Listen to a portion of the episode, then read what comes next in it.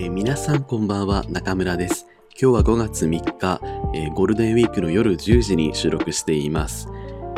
えー今日話したいのは、え皆さんからお便りが3つ来てまして、というのもあの、スポーツマンが好きなゲイが比較的多いなというずっと思ってて、で、それでブログの方であのコーナーを作って皆さんからこのスポーツのこのユニフォームが好きとか、このスポーツのこういう男が好きとか、そういう好きなフェチをですね、ちょっと送ってほしいなって思って、あの、収録してみます。で、やったところ、サッカーフェチが2人、あの、柔道フェチが1人からいただきました。あの、ものすごい熱量の、あの、お手紙が届いてます。すごく嬉しいです。ありがとうございます。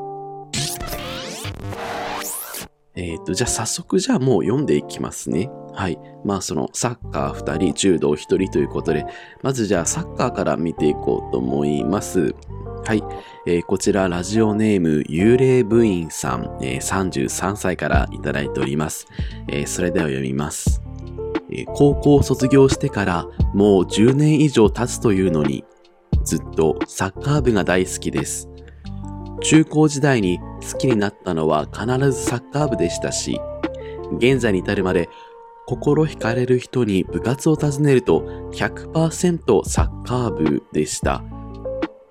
あのテロテロとした短パンの官能的な輝きは言うまでもなく、真っ白なハイソックスは日に焼けた肌を効果的に見せるためとしか思えません。そうです。えーしかし本当に好きなのは膝です。うまく説明できませんが、硬くて乾燥した膝がサッカー部にしかなく、いつか触ってみたいものです。気をつけてください。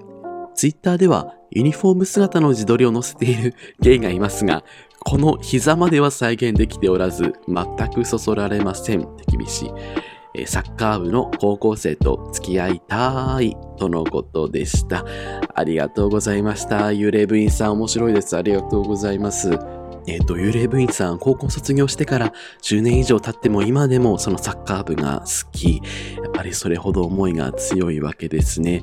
で、すごいこれ、サッカー部で心惹かれる人に尋ねると100%サッカー部ってもうなんかサッカー部アンテナがもう張り巡らされてるというかアンテナがあるんですね、ご自身の中に。で、まずあの、テロテロとした短パンの官能的な輝き、これは100%同意ですね。あの、テロテロとした、ね、短パンからちょっとエッチな太ももが見えてしまう。あ、これ見えていいのか？見えちゃダメなんじゃないか？って思いながら、戸惑いながら私も過ごしていました。少年時代でした。はい。で、この真っ白なハイソックスは、え日に焼けた肌を効果的に見せるためとしか思えません。あの、そうです。あの、ハイソックスっていうのは、その日に焼けた肌を、ま見せるためにですね、作られたと言われているということですね。焼けたこの小麦色の、小麦色の肌がですね、こう真っ白なソックスとそその色彩の対比、色の対比になって、あの白が小麦色を際立たせる美しいですね。うん、ぜひ残ってほしい、うん、世界に誇る文化、白ソックスですよね。で、あの、ちょっとめちゃくちゃ笑ったのが、あの、本当に好きなのは膝です。ちょっと正直あまり理解できなかったんですけれども、私ちょっとこのお便りいただいてからずっと考えてたんですけれども、うん、確かに、確かにサッカー部の膝はなんかちょっと印象的だったっていうのが、なんかこうすりむいたり、ちょっと汚かったりするけれども、それが戦う男の象徴というか、野生の象徴というか、うん、確かにサッカー部だけ膝がちょっと乾燥してますよね。そこに興奮するっていうのはちょっと面白い、私なかった視点でした。すごい勉強になる。うーん。なるほどね。で、ここが手厳しいポイントが、このツイッターでよくあの、酒湯にで自撮り載せてますよね、ゲイの皆さん。あの20代とか30代とか、まあやっぱりあの、若き日を思い出してね、うん。あの、ユニフォーム姿サッカー部のユニフォーム着て載せてますけれども、やっぱり幽霊部員さんとしてはそれは違うぞ。それは違うぞということで、あの、膝まで再現しておけっていうことが幽霊部員さんのですね。やっぱり、うん。膝までは再現できないかな、こう、ね、近くの公園でめっちゃすりむくとかね。すりむいて、すりむいてすりむいて、もうボロボロになった膝になってから、あの、自撮り乗せろよって言いたいですよね。そうですね。うん。えー、で、まず最後に、あの、幽霊部員さん、こう、捨て台詞として、まあ、サッカー部の高校生と付き合いたいとおっしゃってますけれども、ちょっとそれは、うん、まあ、気をつけてくださいねってことで、こう、まあ、地元の社会人のサッカーチームとかだったら、こう、なんか、美味しくいただけるんじゃないかなと思うので、そういったところをちょっとアタックしてみてはいかがでしょうかということで、ありがとうございました。すごく素敵な、あの、お便りでした。えー、続いてのお便りです。えー、りょうたろうさん25歳の方からいただきました。ありがとうございました。ちょっとあの、今開いたんですけれども、あの、数えたらですね、あの、1300字、あの、ありました。あの、1300字、今原稿用紙にすると、400字の原稿用紙だと4枚分くらいですかね。では、いただいたその1300字のお便りを読みます。え、中村さん、おはこんばんちは、中村さんは、えー、TBS アナウンサーのようなお声に、えー、ちょっとエロさが隠しきれていないようなお声の印象、たまらなく好きです。とのことで、ちょっとですね、あの、前置きがすごく原稿用紙2枚分ぐらいあるので、ちょっと一旦前置きはちょっと後で読みますね。ありがとうございます。はい。で、本題のこの、教えてあなたのスポーツフェチの件です。えー、私は学生時代、サッカー、学生時代、えー、スポーツ系の部活に所属しておりませんでしたが、サッカーユニフォームフェチでした。サッカーのあの長いソックスにピチピチのアンダーウェア姿には興奮がやみません。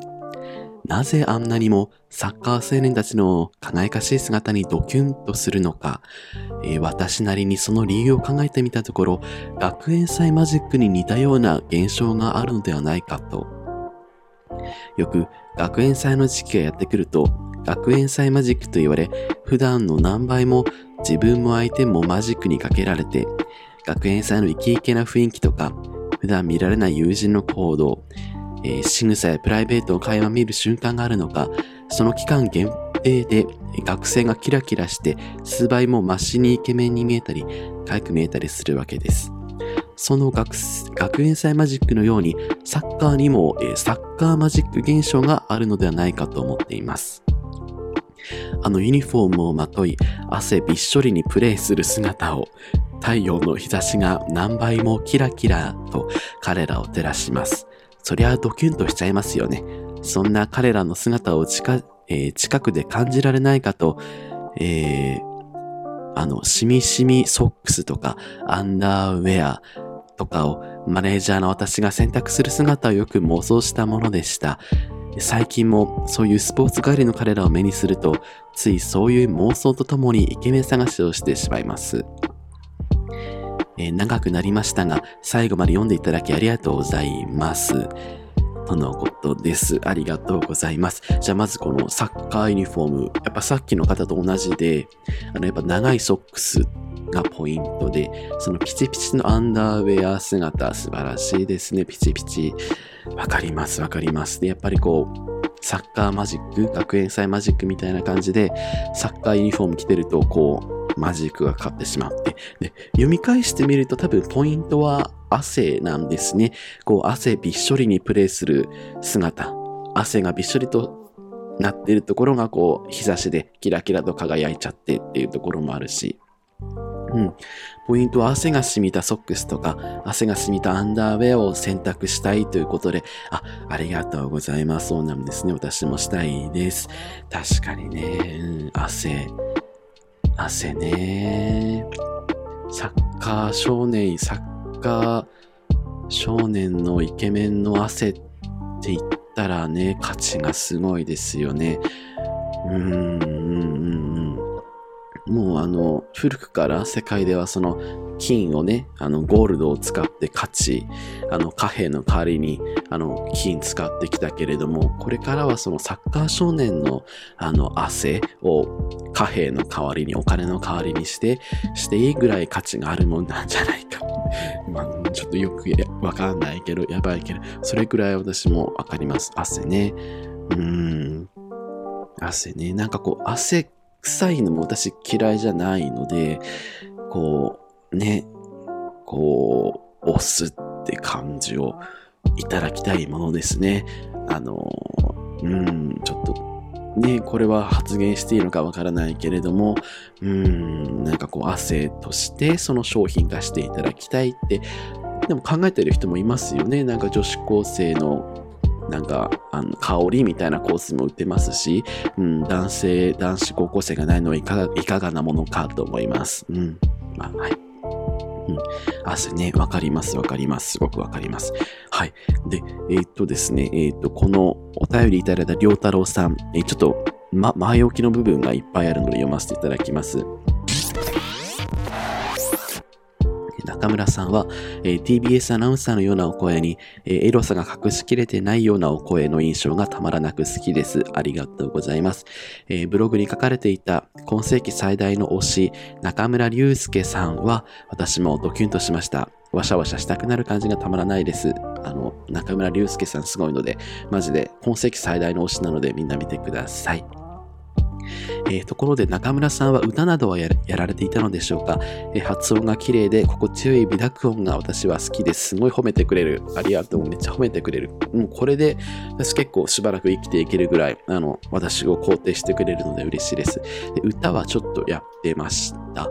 高校と大学であの軽音楽をやっていて、それでちょっと歌ってましたし、どっちかっていうと発音は演劇をずっとやってたので、大学時代に演劇をやってる時にこう、あ、え、い、う、え、お、あ、おとか、あいうえお、いうえは、うえわ、えわい、おわいうえ。この滑舌を、滑舌が悪いんですけれども、発音の口の形をちゃんとやろうねっていうことで、そこで、あの演劇のところでちょっとだけ勉強しました。ちょっとだけです。うん。りょうたろうさんは、えー、私は、えー、声フェチで、えー、最近の推しは、え、真面目カジュアルアート、真面目カジュアルにアートに関する様々な話題を提供する、岡本チャンネルの岡本さんが最近の推しですとのことで、あの、調べました。最高でした。うん。利用詞はもちろんドストライクですが、えー、彼のじりじりとした喉が鳴っている感じと、えー、ハスキーな感じがまたいいですとのことで、岡本チャンネルの岡本さんの,、えー、の感想を送ってくれました。ありがとうございます。うん。見てきましたけど、こうずっと聞いていられる声だなって私も思いましたし、すごいドキドキしちゃう感じがあってよかったです。えー、そして中村さんのようなアルファファが、これ、まあ、りょうたろうさんのコメントですね。中村さんのようなアルファ派が出ていそうな居心地のいいお声の代表格として、私は俳優の池松壮介さんの池松壮介さんの声を上げます。えー、テレビの出演機会はそう多くないですが、えー、映画での活躍が多い方ですけれども、えー、たまに CM のナレーションなどもしていて、えー、彼の声にいつも癒されています。確かに池松さんの声って思った以上に良かったです。うん。え、中村さんの声推しな方はいらっしゃいますか？ぜひいらっしゃれば教えてくださいとのことで、あの、質問いただきました。ありがとうございます。えー、私、お、声推しいっぱいいるので、ちょっとまずまず一人、昔から好きだったのが声優の岡本信彦さん。あの、めちゃくちゃ可愛いお声をされてて、ずっと好きでした。うん、可愛いですよ、本当に。岡本信彦さんの声は、あのクローンにするべき、うん、の後世に残すべき。うん。あとは地元が私岩手なんですけれども、あの、ちょっともし調べられる方がいたらですけれども、あの、岩手朝日テレビの前田拓馬アナウンサーは、あの、すごく声が、あのー、すごくいい声なので、25歳、4歳くらいの方なんですけれども、すごくいいです。うん。あと YouTuber のパーカーさん、あの、一般的になんか、ちょっと、あんまりこう、ね、陰キャって言われてるようなキャラでやってますけれども、なんかこのあの独特の、はい、どうもバカです、みたいな、あの、うん、なんかこう、こびてない感じがすごく、パーカーさんすごくいい声だなって思って聞いてますし、あとはコーギーさんがおすすめしていた斉田君春さんとか、あとは私、あのラジオで聞く浅井亮さんとかも結構いいなと思います。えっ、ー、と、あと、でも、一番はミッツ・マングローブさんですかね。ミッツ・マングローブさんにずっと憧れてて、ああいう低音ボイスで喋りたいなって思って、ミッツ・マングローブさんのあの声はずっとラジオで聞いてたので、うん、聞き心地がいいです、すごく。うん。あと女性で言うと、あの、いつも言ってるんですけど、森尾由美さんの声がすごい好きで、うん、あの、大好き5つ子にも出てたし、あと、あの、遅く起きた朝はでしたっけか。もう、うん、すごく好きです。うん。とのことで、ちょっとずれちゃいましたけれども、そういうお便りもいただきました。ありがとうございました。はい。では次のお便りに行きます。えー、続いて3人目です。えっ、ー、と、おはぎさん、21歳の方からいただきました。えー、おはぎさんのお便り読みます。えー、僕は部活動の中でも柔道部が一番好きです。最高なのがあのおすくささです。筋肉隆々の坊主男子があの分厚い道着だけを着て汗を流しながらぶつかり合ってるのを見ているだけでもう最高です。うん。あと、自分は足フェチということもあり、発達した足に発情してしまいます。さらに最高なのがサンダル。かっこ B さんではなく足の甲を覆うタイプのサンダルを履いている時です。そして柔道男子はそのエロさを知らずに、裸足であのサンダルを履くことが多いです。もう最高です。ごちそうさまです。ユニフォームだけであれば、レスリングはもう最高です。全部見えない。うん、面白い。レスリングはもう最高です。え全部見えない方がエッチの究極系です。しかしレスリングは靴を履くじゃないですか。あれはいただけない。足フェチとしては、願わくば柔道男子は、願わくば柔道男子はレスリング、レスリングのユニフォームを着て柔道してくれ、てんてんてんてんとのことです。ありがとうございます。おはぎさん21歳、将来有望ですね。素晴らしい。私、好きなのが、あの、あの、柔道着ってちょっと胸はだけるじゃないですか。その、胸筋がね、胸筋がこう汗で光っているのがいいなって思って、こう、あ、見えちゃう。ね、こうちょっと、柔道がヒートアップしていくたびに、あ、あれ、ちょっと見えちゃう。乳首見えちゃってる大丈夫？大丈夫そう？大丈夫そう？みたいな感じで、大丈夫そう。これ一人で受けて、一人で受けてて気持ち悪いんですけれど。あの、ね、柔道して掴み合って、掴み合うたびにこうちょっとね、はだけちゃって、はだけちゃって、はだけちゃって、こう、ちょっとずつ見えていってしまう、その、あの、趣深い感じというか、ちょっとずつ見せてくれる感じ、やっぱ日本が世界に誇る文化だなって思うし、ね、戦うために生まれてきたオスみたいな、こう、オスのフェロモンが感じられてすごくいいです。うん。で、おはぎさんは、あの、サンダルの足の甲を覆うタイプのサンダルを履いている柔道部が好き。これめちゃくちゃわかった。うん、めちゃくちゃわかります。なんか、触りたくなるあの足何なんだろうね。何なんだろう。私ね、結構足フェチで、結構ね、くるぶしフェチとか、なんかね、足首フェチとかなんですよ。あの、なんかね、これあんまり伝わらないんだけれども、足首のね、エロさが詰まってる気がする。ね、そのエロさを知らずに裸足で履いちゃってるよっていうのがポイントなんですね、おはぎさんはやっぱりそうですね。うん。で、ユニフォームで言うとレスリングのユニフォームは最高です。見えない方がエッチ。だってもう乳首とかね、あの、あの一物の方とかくっきり浮かんできてしまってるっていうのも見せない方がエッチっていうのわかりますわかります。うん。えー、レスリングの靴を履くのはいただけないとのご意見番いただきました。ありがとうございます。うんうんうん。足フェチとしては、柔道男子はレスリングのユニフォームを着て柔道してほしい。なんかもうね、なるほど。ああ、そうか。でも私は結構あの、こう、取っ組み合い掴み合いになってちょっとずつ見える肌色も好きなので、うんうん、柔道着は柔道着でいいと思いますけどね。うん、ありがとうございます。えー、はい。ということで皆さんお便りありがとうございました。えー、ちなみに私はバスケットボール部だったので、えっと、バスケユニフェチで、あの、脇からね、あの、ユニフォームあれ、タンクトップ型なんですけど、こう、横から見えるあの乳首とかがとても好きでいいなって思って、あの、脇も見えますしね、そこはいいなって思います。はい。ちなみにさっきのお便り読んだ後に私ちょっと急に仕事が入って、あの、ちょっとまあ、事件事故が起きたので、ちょっとその取材に行って、今帰ってきたところだったので、ちょっとテンションがちょっと変わってるかもしれません。はい。思ったのがですね、あの、意外とこのポッドキャスト、私が想像しているよりも、なんかいろんな方に本当にありがたいことに聞いていただいてて、すごく私が好きなポッドキャストの方とか、私が好きな YouTuber の方とか、なんか意外と皆さんちょっとこんな下品なものを聞いていただいてるみたいで本当にいつもありがとうございます。で、なんか4月の26日にですね、なんか Apple Podcast のなんかセクシャリティランキングですね。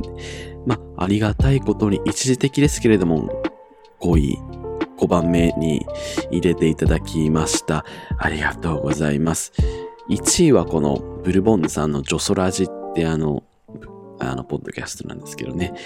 で、ありがたいことに5位に入れていただきました。本当に皆さんのおかげでびっくりしてました。私、なんか全然本当になんか一人で喋ってるつもりで やってて、そんな誰も聞いてないだろうなと思ってやってるんですけど、ありがとうございます。で、まあ、このポッドキャスト皆さんからのお便りもいただきたいですし、まあ、あの、ゲストの方にも出ていきたいなといただきたいなと思って、まあ、みんなで、あの、みんなの思ってることを、あの、集めて、ご助会、集合地としていきたいなと思っているので、お便りをどしどしください。ということで、あの、こちらの多分、ポッドキャストの概要欄とか、えっ、ー、と、あとブログの方にも、あの、お便り送れるとこありますので、あの、そちらの、ポッドキャスト概要欄とかの、あの、Google フォームの方から、あの、ご自由にお便り、あの、今回のスポーツの件でなくても、いろんなお便り、自由なテーマで送っていただけたらなと思います。はい、ありがとうございました。それでは、今日はこちらで終わります。おやすみなさい。ありがとうございました。